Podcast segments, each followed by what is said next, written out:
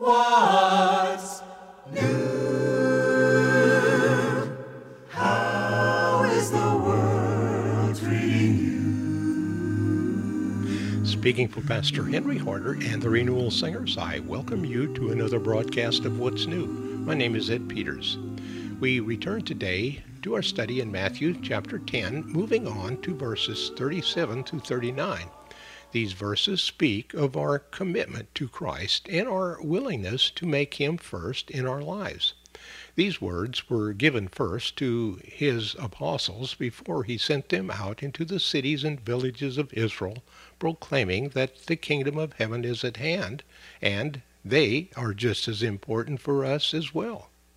Now, Jesus is telling his 12 apostles and all of us who desire to be committed Christians that He must be first in our lives. If this is not the case, it means that He will not use us. But, thank God, it doesn't mean that He will throw us overboard. Here now are verses 37 to 39 of Matthew chapter 10, and Matthew writes, If you love your father and mother more than you love me, you are not worthy of being mine. If you love your son and daughter more than me, you are not worthy of being mine. If you refuse to take up your cross and follow me, you are not worthy of being mine. If you cling to your life, you will lose it. But if you give it up for me, you will save it.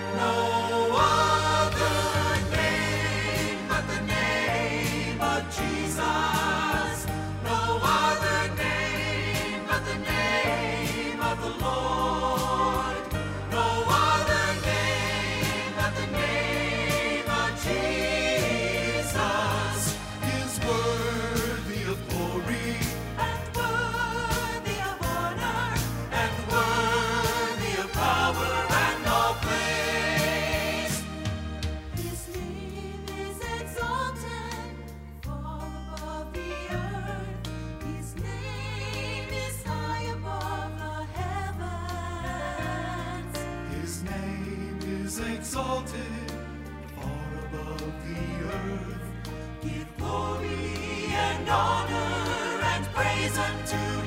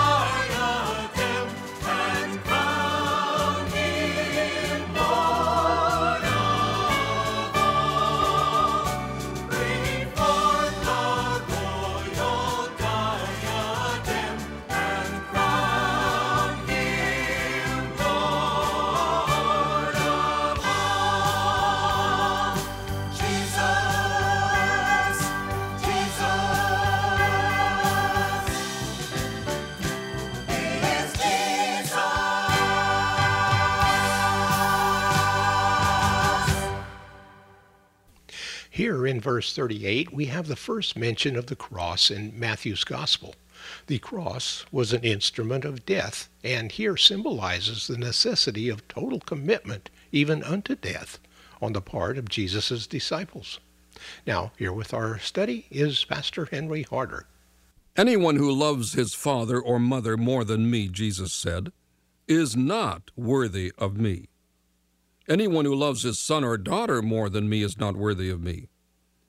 And anyone who does not take his cross and follow me is not worthy of me.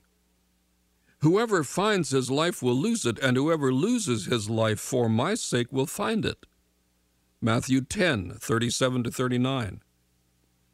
If any human leader demanded such requirements of his followers, he would probably be brought to court and sentenced to an institution for the insane.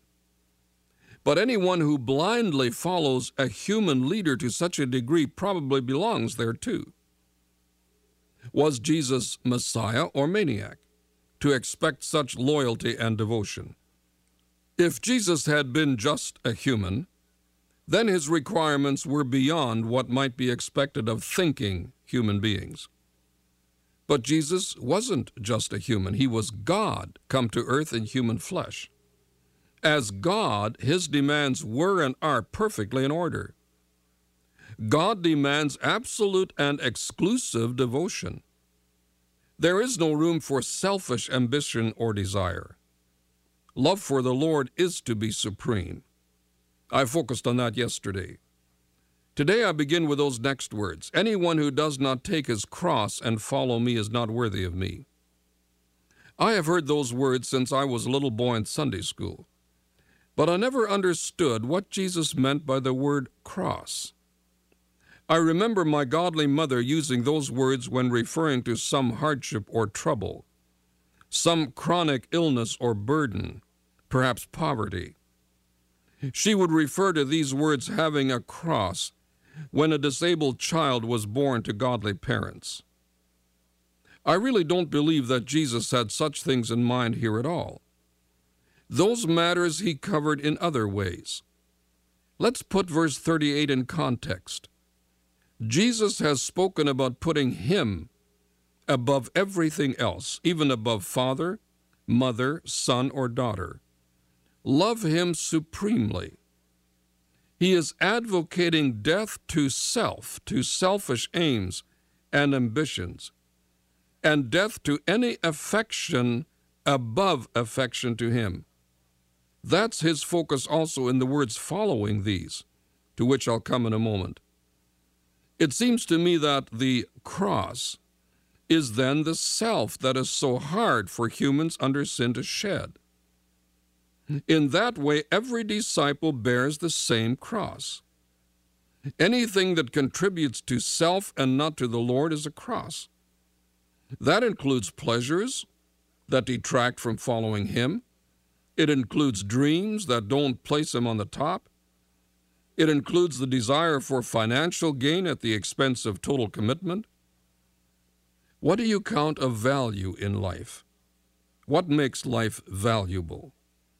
Answers to those questions might give you a clue as to what the cross means in your life. A casual reader of these verses must think that being a Christian and taking it seriously as a disciple of Christ must be an awful life, but not at all. In fact, just the opposite is true. If seriously and biblically pursued, it is the most fulfilling life there can be on this earth. Jesus does not call his followers to gloom, but to exciting discipleship. He simply tells it like it's going to be. His disciples knew what to expect life in a godless world. I want to suggest a further possibility of the meaning of the word cross. When Jesus said, Anyone who does not take up his cross and follow me is not worthy of me, perhaps he had reference to the cross in his own life.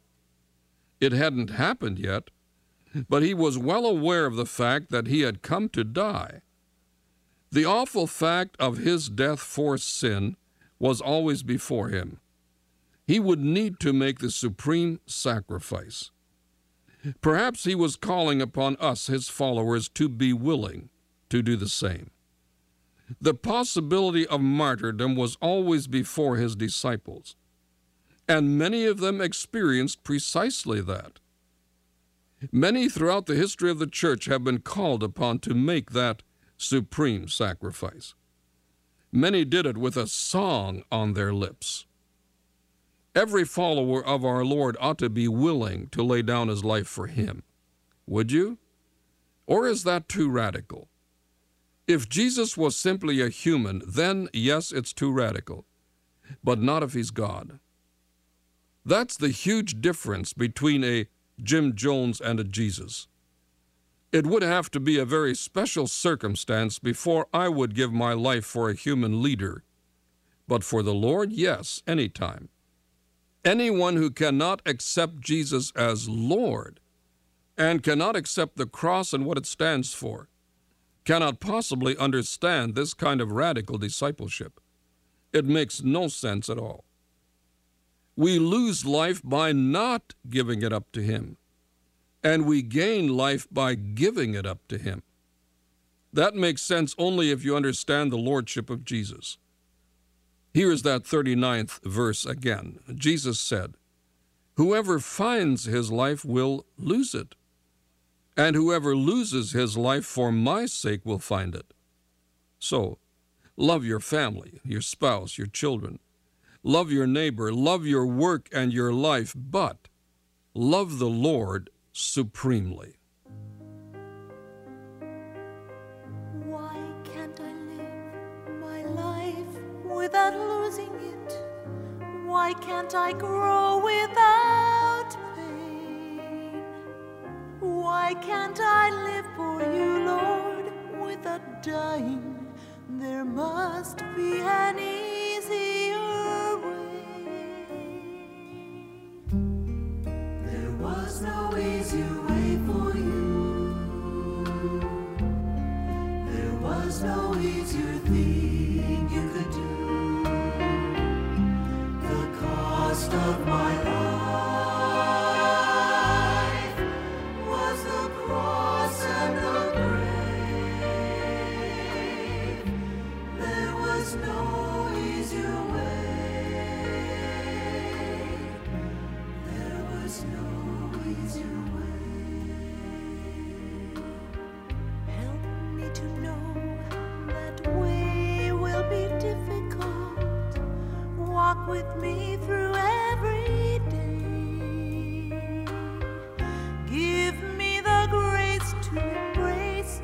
challenge and not choose the